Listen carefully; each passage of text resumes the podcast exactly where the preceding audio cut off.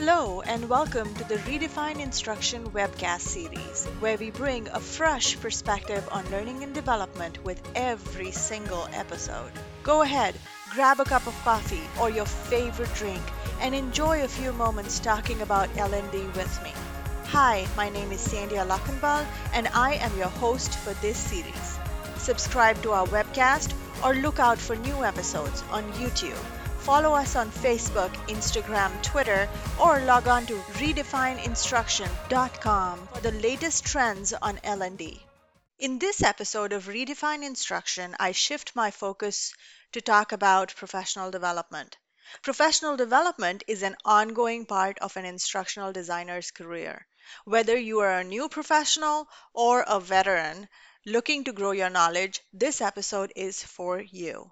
Since the beginning of my career, I have endeavored to grow my knowledge. It is this quest for knowledge that led me to find a hidden treasure that I strive to share with you today.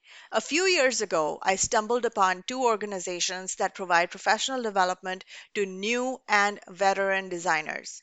Professional Development for Instructional Designers, or PD for IDs, and Association for Educational Communications and Technology, or AECT. These two organizations seek to present development opportunities on training, design, project management, gamification, and much more. In this episode, I speak with Pauline Muljana and Kayla Jutzi, who are the founders of PD for IDs. Pauline is a veteran designer with over 12 years of experience as an instructional designer at California State Polytechnic University, Pomona. She is currently pursuing her dream of completing PhD in instructional design and technology from Old Dominion University, Virginia. She has done extensive research in how learning analytics can inform instructional design to foster self-regulated learning. Her broader interests include systems thinking and design learning. She is the founder of PD for IDs and serves as AECT's president for the Graduate Student Assembly. Kayla Jutzi is an instructional designer at Tulane University. She started her career at Columbia College Chicago Online several years ago. Her passion for instructional design began with George Washington University, where she worked and completed her master's in higher ed administration and a certificate in instructional design. I had the pleasure of working with these wonderful professionals and both organizations as a guest speaker and a judge. So, without further ado, I'd like to welcome Pauline and Kayla. Hi, Pauline. Hi, Kayla. Thank you for joining me for this episode of Redefine Instruction podcast and webcast series. I'm so glad to have you. Thank you. And thank you, Sandhya, for having both of us here. It's an honor for me uh, personally to be here. Thank you again. Thank you. The honor's all mine. So, um, Pauline, Kayla, I know I've known you for a while, but for the benefit of our listeners, um, both of you have had a really unique journey into instructional design, and I know you've been doing design for a while now. But for the sake of the listeners, can you walk me through what your path to instructional design looked like? Where are you at? How did you come come upon this career, and why did you choose it? I came to instructional design via higher education. Um, I have a master's in student affairs and I went to graduate school right out of college. Um, so I spent some time at the George Washington University where I went to graduate school. I worked in student support, admissions, and then went back to student, student support. Um, and it was in that job, I worked at an online school of nursing that I discovered what instructional design was because we had an instructional design department um, and we were using quality matters at the time.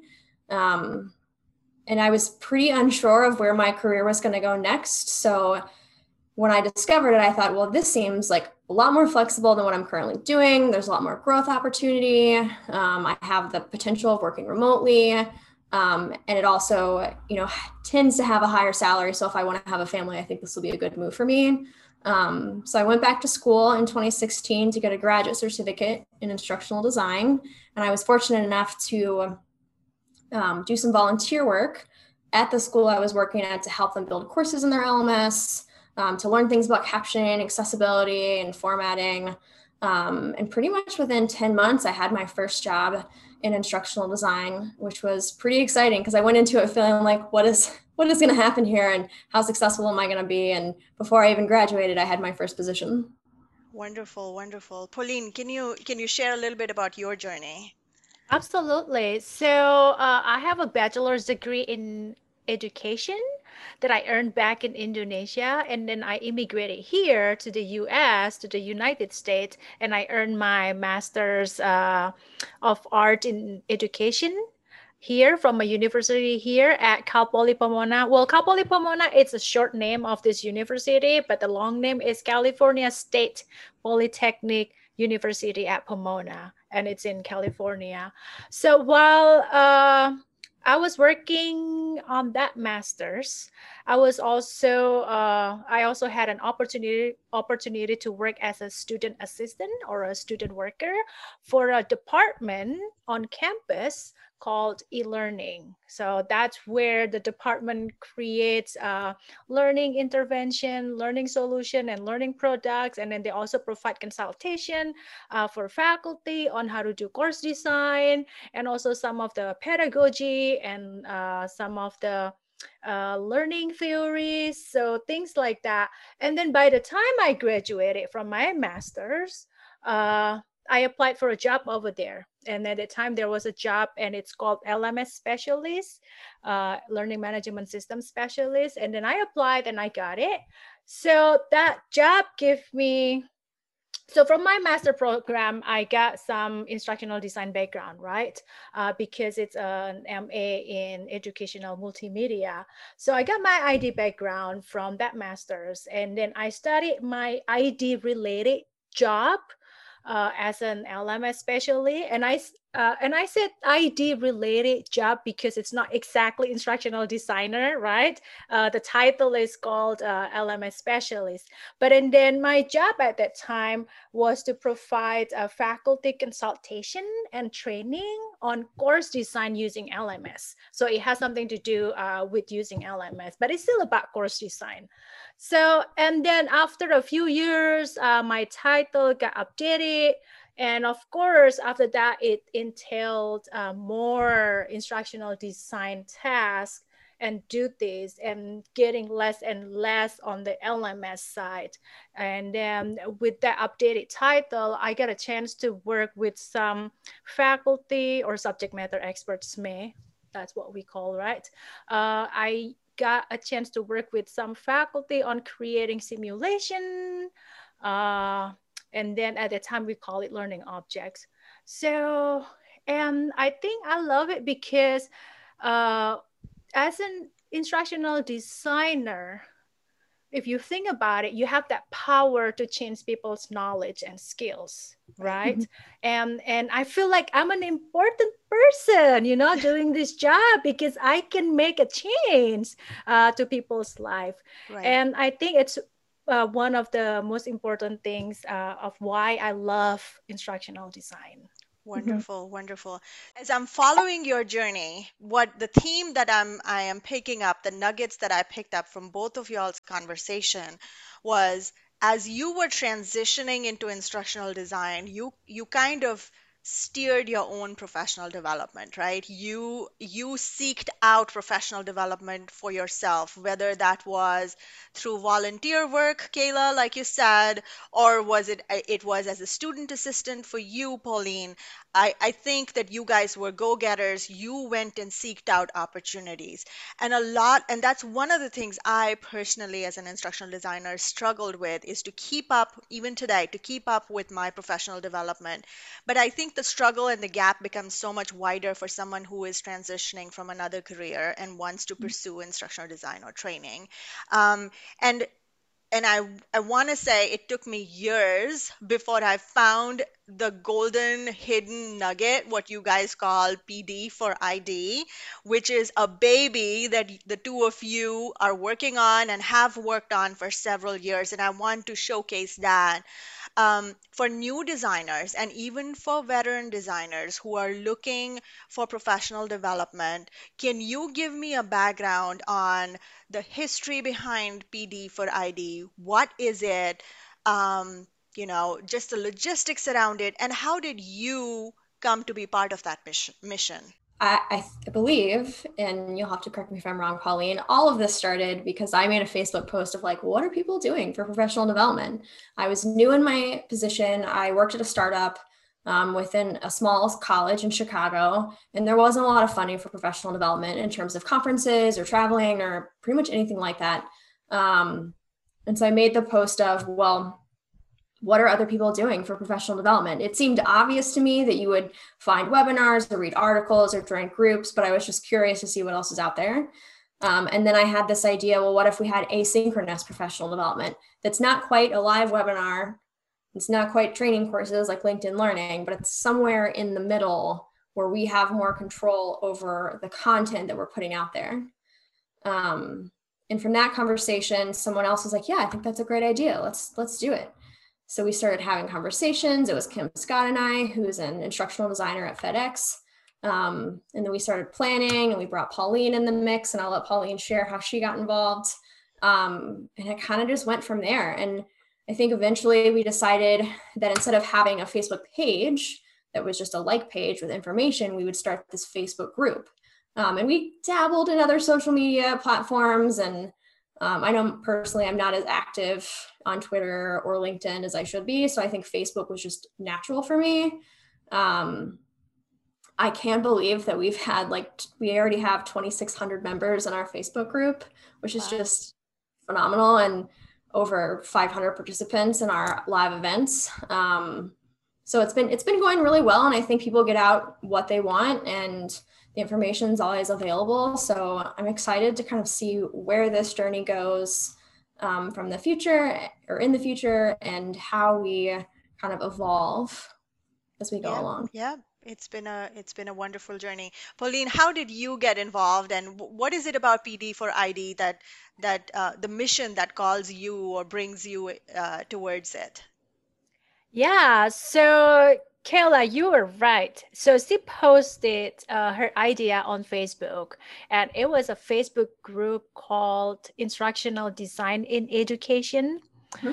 Uh, so I saw it, and then I thought it was a good opportunity for me to uh, do community service and to give back to my instructional design community.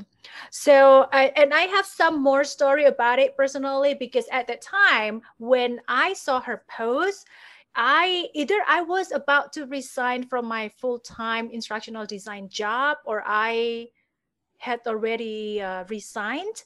Uh, but at the time, I was so um, I decided to just focus on my PhD study and then just do it on a full time basis uh, mm-hmm. instead of multitasking with a full time job. So at that time, I personally needed something, something that uh, to keep me or to maintain my uh, practical skills, you know. So I used to work as an ID, practicing ID, and then now if I just work on my PhD study, what am I gonna do with my uh, practical skills that I had? So at that time, I had like my own personal need. Oh, and I saw Kayla's post. If I do this, if I help her coordinate this uh, asynchronous professional development for other instructional designers, actually I can gain a lot of opportunities here. I can gain a learning opportunity also because I can also get involved as a participant, right? I can also gain uh, uh, improved networks because I still want to engage with other instructional designers who are still on the field, uh, who are still practicing. And then uh, on top of that, you know, it makes me feel what is it? Not maybe good or something that I can fulfill my intention to uh, uh, give back to the community. Right. Uh, so that's I think that's from my side of story. Yes, yes. What a wonderful journey and and it's been an amazing calling. And did I say it's free? It's been free for all these years and it's waiting to be discovered and I was just overwhelmed myself. So a little bit about my journey is um, so when i of course the the reasons are exactly similar to what you said, Pauline, is is that that self-development, that's a, that abi ability to speak to that community, right? Because I think as instructional designers, it, it takes a village. You, don't the, the knowledge has to come from the community and you know we as instructional designers hardly ever design in isolation it's always a nugget from one place a nugget from another place and and, a, and the, the the the outcome that develops is just this beautiful outcome that we put out to and it's ever improving it's never perfect but but that's what the benefit of the community is and that was my journey and that's why i gravitated towards towards pd for id and to contribute and have had a wonderful relationship with the two of you for several years at this point. Um, so what I want to say, the unique thing, one of the more unique things, not just the free cost aspect and, and the, the community and the networking, but the unique aspect about PD for ID is, is it, that sets it apart is that the usual conferences that you see for uh, from big communities, they generally decide the theme of the of, of the conference Mhm. and they have like a running five or six themes that they put out and then they ask there's a call for proposal uh, Mhm. around those themes what distinguishes PD for ID, which is so, so unique, is the way you guys crowdsource for themes. So you, instead of giving the theme out up front, you are actually going to the audience and asking what they need. So sort of doing a virtual focus group to find the needs of the environment of the community at this point in time.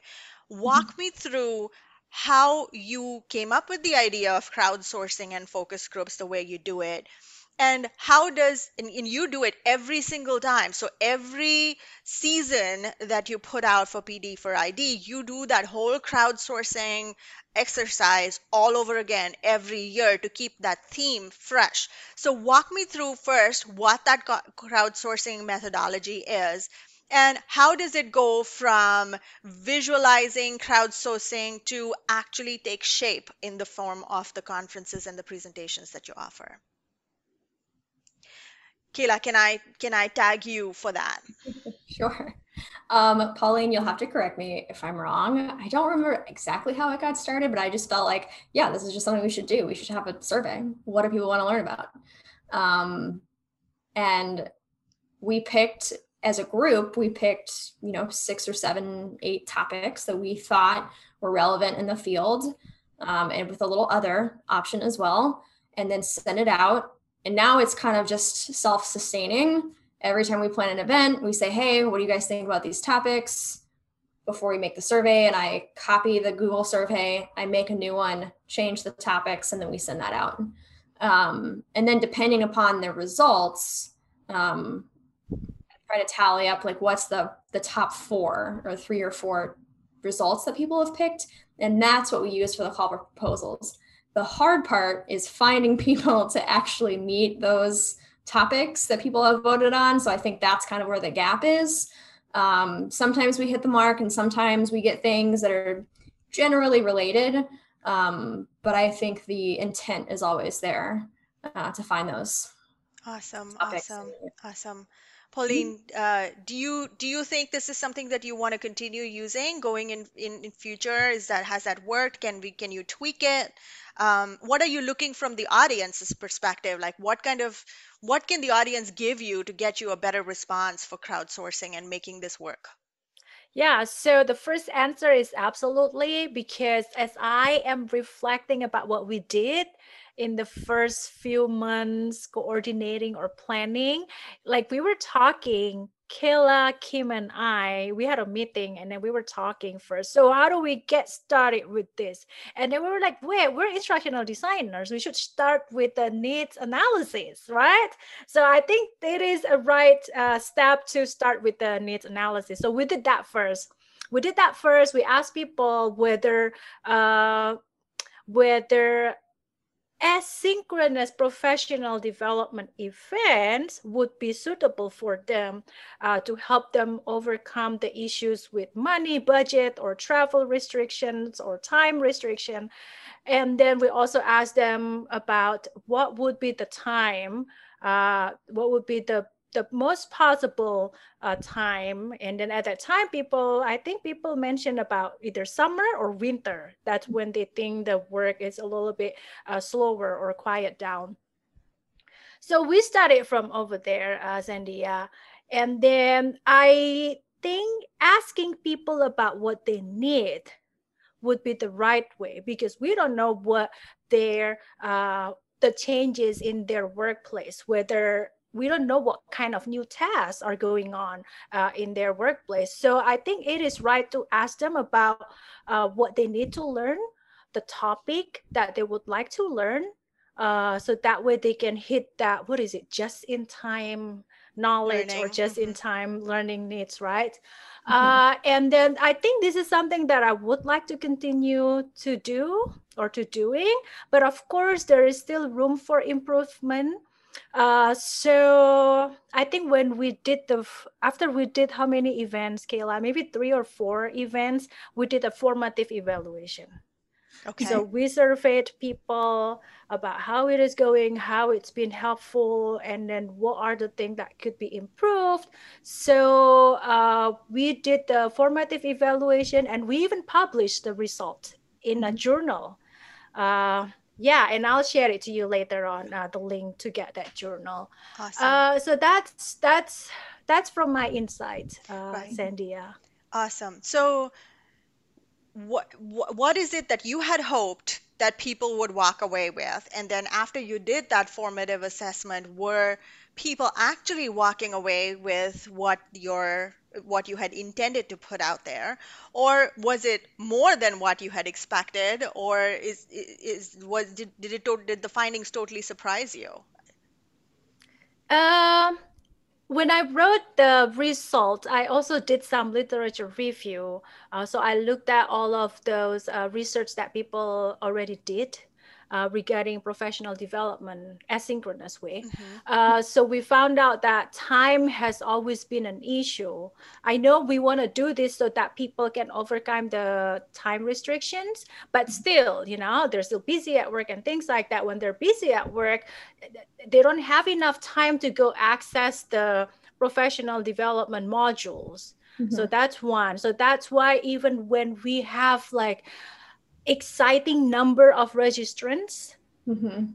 but the actual number of people access the modules were less. Mm-hmm.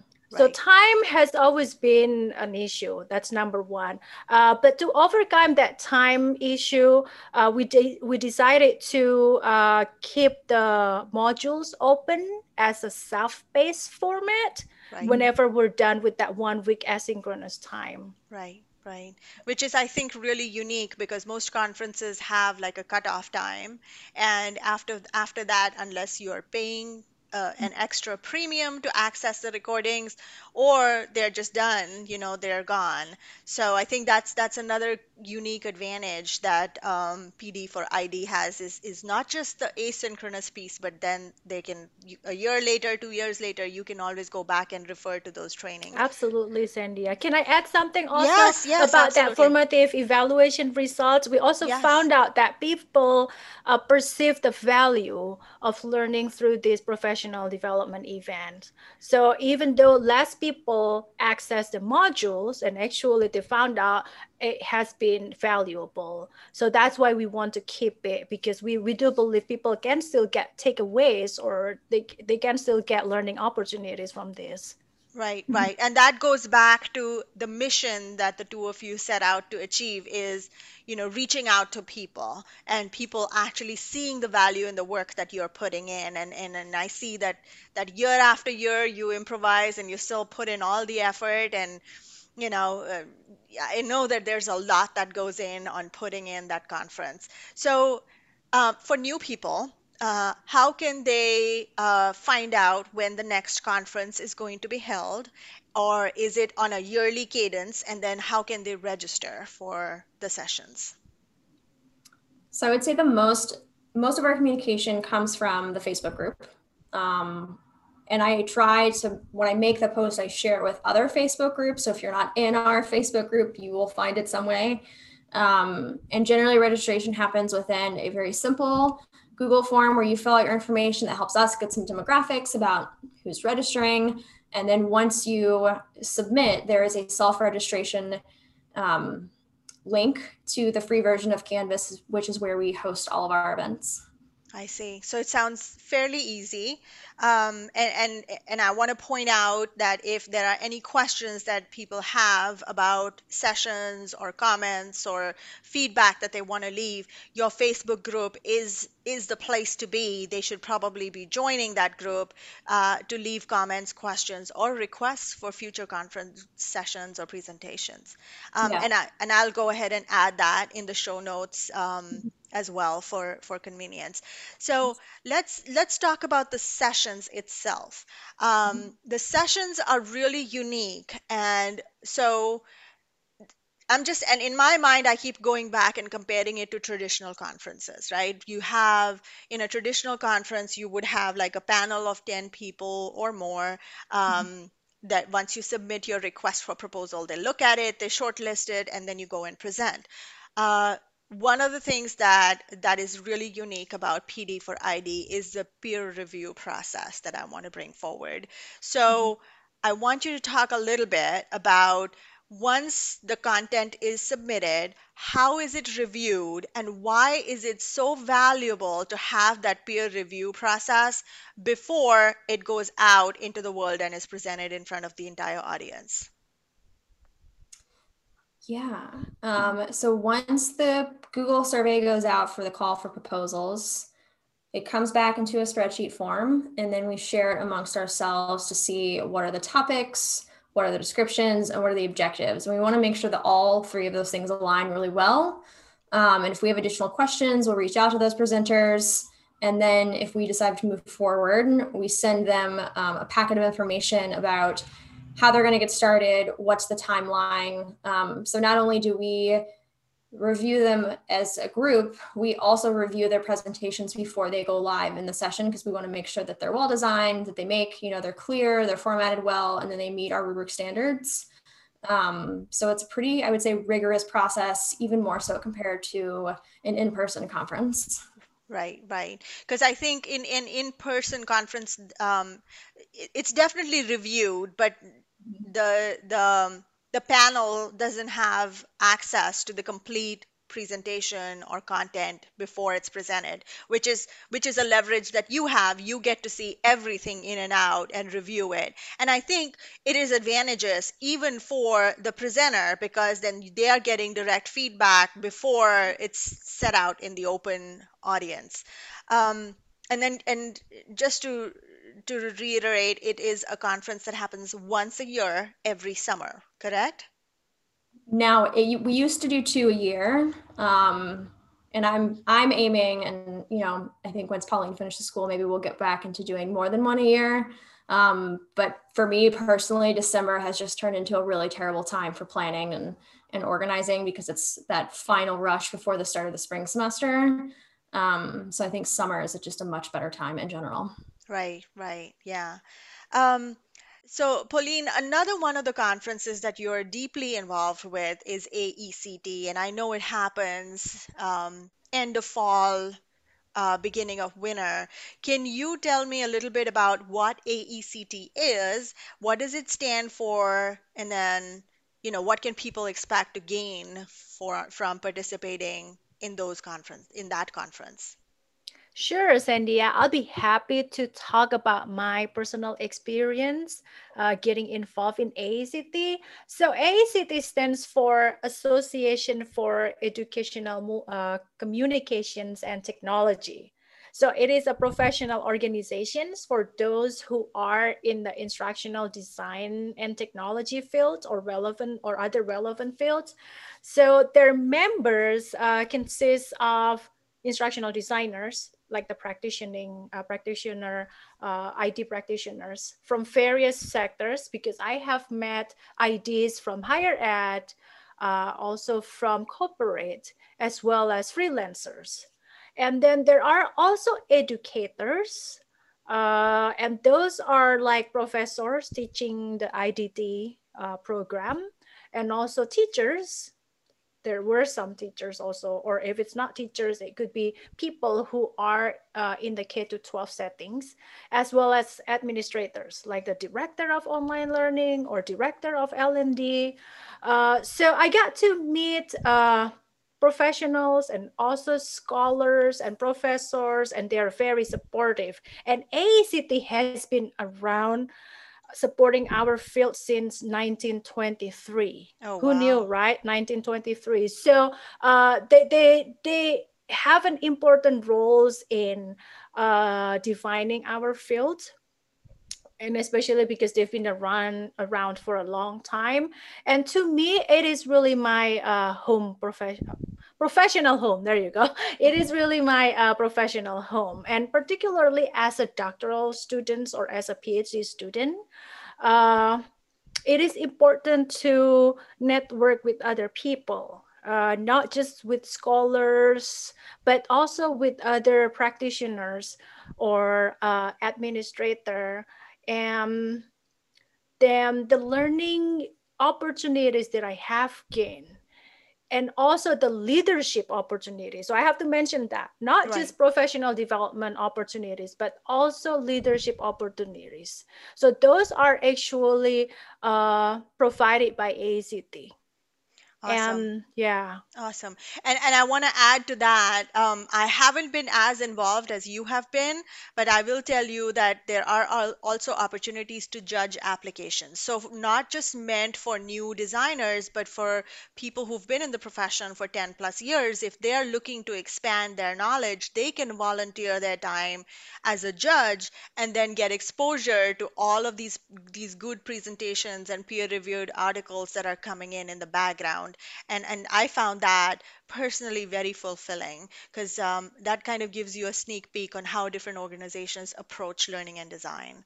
Um, so eh, again you, because you've been involved can you walk me through a little bit about the themes and the different realms in which aect offers professional development? Like what are the kind of presentations they can expect from the conference Sure. So AECT has like multiple, what is it, multiple or provide multiple outlets for professional development. So as you know, they do convention. So they sponsor or hold or coordinate uh, annual conventions, right? Where people can present. Well, before they can present, they have to uh, submit the proposals and then it will get peer reviewed and then if you're accepted and then you'll get to present right?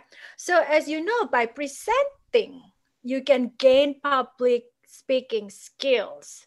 And you know public speaking skill is important for instructional designers right? right, and to me also as a doctoral student it's one of the things that i must have if i want to succeed. And and i would I would like to emphasize that to my fellow or my colleague, instructional design colleague as well. And then by presenting, uh, your work will get noti- uh, will get recognized, right? Mm-hmm. You will increase your visibility, and you get to talk to people. And then by talking to people, you'll also improve your network. Now you know more people in the in the field, right? Right. So that's one. And then to me, as a doctoral student, I get to meet the people who authored uh, my textbooks wow. and also the articles that I have been reading for my coursework. So that's just like an amazing experience. And then you get to talk to them and you get to conduct some kind of collegiate uh, discussion. Uh, so that's that. And then uh, AECT also provides a publication outlet they okay. have journals right and then they have different types of journal not just one type of journals where it's all about research research research but they also have journal where you can submit for example design case paper mm-hmm. and i have uh, wrote a design case paper where i talk about this project, this simulation project that I worked on with my uh, Cal Poly Pomona colleagues. So I described what the project was, what entailed within, within that project, how we design and develop. And then we also talk about the design constraints we don't live in a perfect world right? Right, right. when we think okay doing instructional design you analyze and then you design you develop and then uh, implement and evaluate but and then in the real world there's always something there's always constraints there's always tension so i also talk about those constraints and tension and how we solve how we overcame those uh, uh, constraints and then to me writing something like that is also uh, like my portfolio so uh, where I can showcase my work. Uh, and I know in your portfolio, in portfolio, people typically talk about what the project, what the description, but in the design case, because I can talk about the tension and the constraints and how we overcame those constraints, I feel like I had an opportunity to talk more about it. I had an opportunity to showcase what I am capable to do beyond just designing and and uh, developing a learning product. So that's that.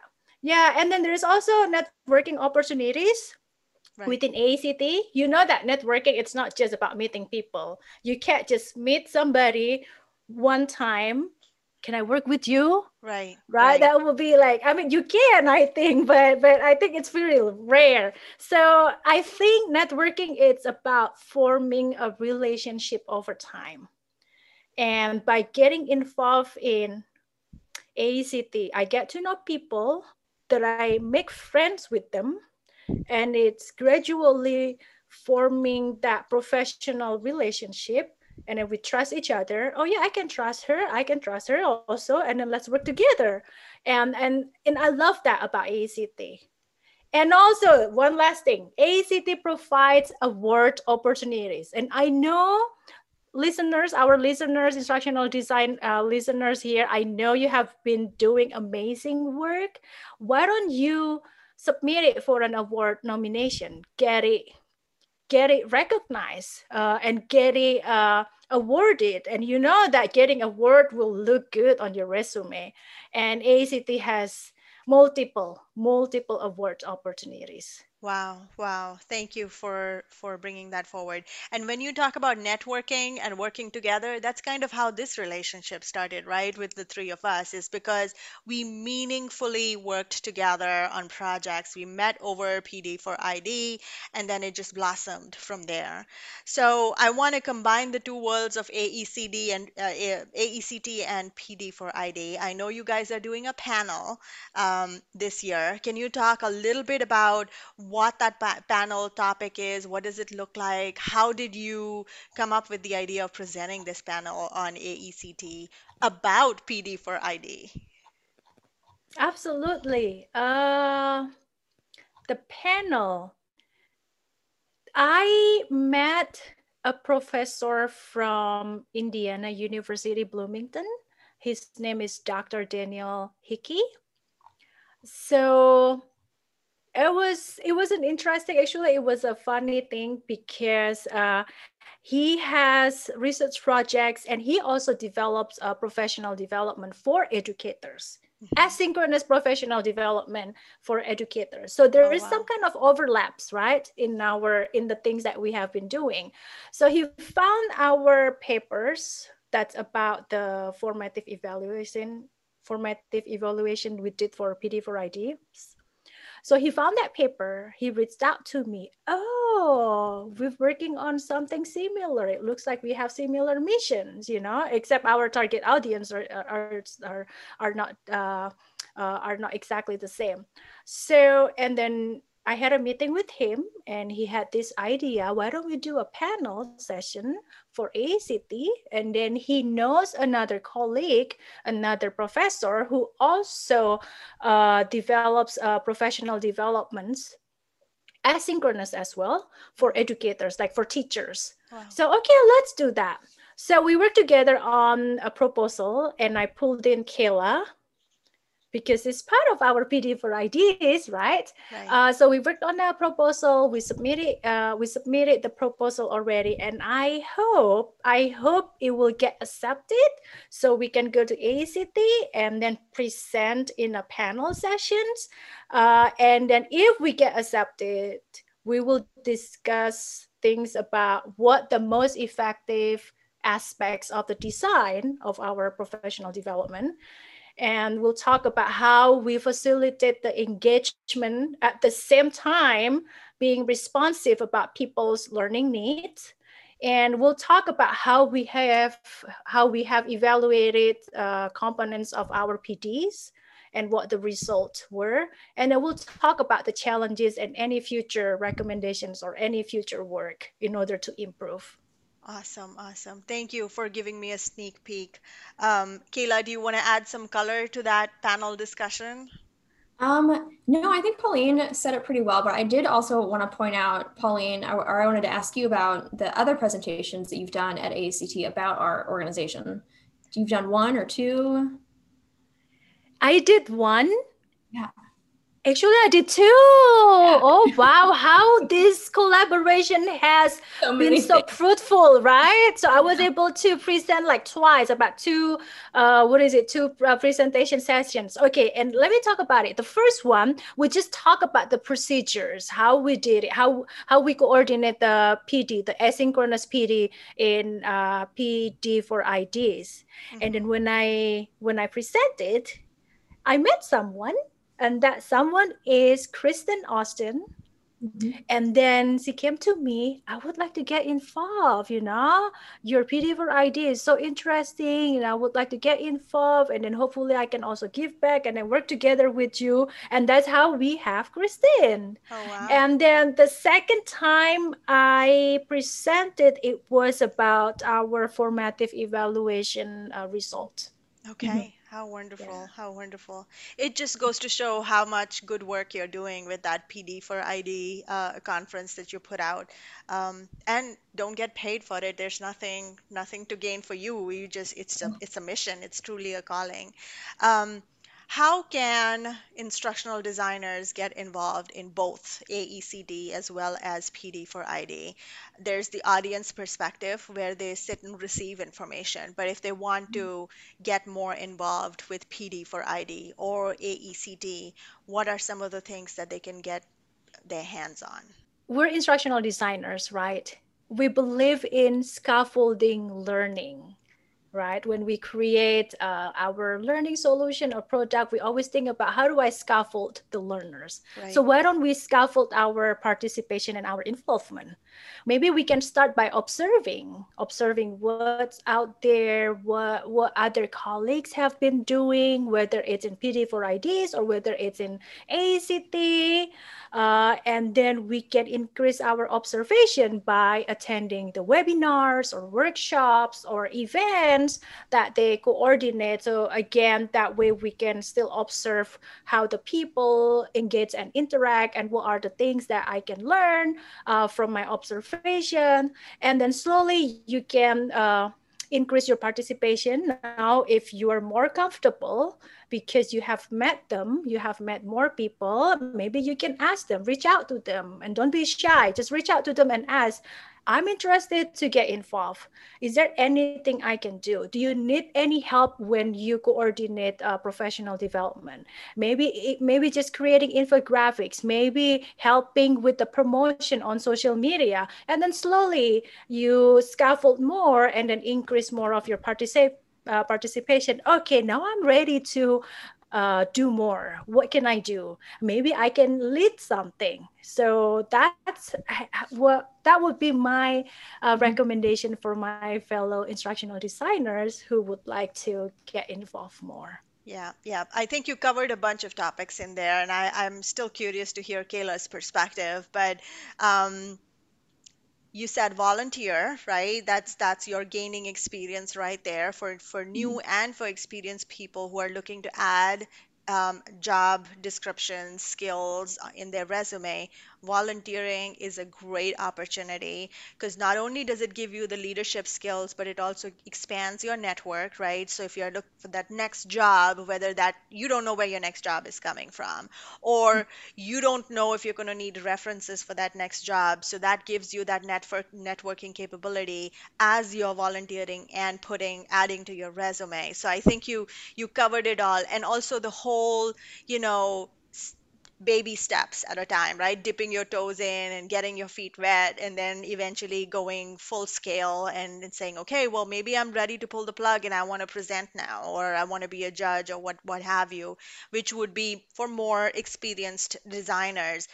And I think um, going back to the diversity aspect of what you said uh, for AECT, just the diverse group of people that are involved in AECT, as well as PD for ID, that just you're not just networking with one type of audience you're networking with different levels and you know who knows who's the hiring manager looking for people out there you know who's going to recommend your name to what whoever your next opportunity is.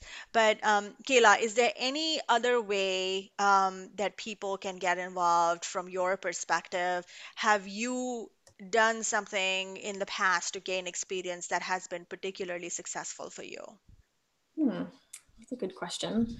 Um, I mean, pretty much what Pauline said, I was was really thorough. I, I like the idea of like, you know, going, observing, volunteering. I mean, that's my plan with AECT. So this is my first conference in November. Pauline and I have actually never met in person, so I'm really excited about that. Um, and then I do hope to volunteer while I'm at the conference, and that's something I've done in the past with conference volunteering. And I find that it's a really good way to meet other people um, in a more formal setting that isn't just at lunch or in the hallway or at a session. Um, and then from there, you know, seeing if there's any committees you can join, even if it's just a small role, um, I think is a good way to scaffold it and, and get more involved that way. Um, I'm kind of at that point for myself. You know, I I have my full time job, I have PD for IDs, and I think I want to add something next. So um, there's just there's a lot of opportunities and i think if you uh, can't find it find a way to make it happen right right um, so for example i've always wanted to teach a college success skills course um, because i have a master's in student affairs and i'm a first generation student and so that's just a topic i'm really passionate about and my university doesn't have one so two coworkers and i developed a proposal and now it's on the schedule for fall. Um, and it did, I mean, it was a lot of work to gather data and see what other universities are doing and develop an outline and a course description. But I think um, that's something that I really enjoy doing is either getting involved or finding gaps and finding ways to fill them. Um, and it will really help to set yourself apart. Awesome, awesome. I think uh, the one thing that I, I hear constantly from all instructional designers is they're so good at carving their own path out. You know, uh, we always keep finding innovative ways, not just of presenting information, but also um, carving your our own experiences out. So um, I want to thank the two of you for for coming um, on and speaking with me during the episode, and to my listeners about two really good opportunities, uh, which are which are practically free or little little to none cost, and um, and for giving innovative ideas on how to get involved and add to resume and networking skills. Thank you both for coming. Thank you so much. Thank you, Pauline. And thank you, Sandhya. You can find links to both organizations' websites in the show notes. I have also included a link to PD for ID's Facebook group where you can leave questions or comments. Thank you for listening to the Redefine Instruction webcast series. We welcome feedback. Leave a comment or question on any of our social media pages. We look forward to hearing from you. Until then, stay tuned for the next episode.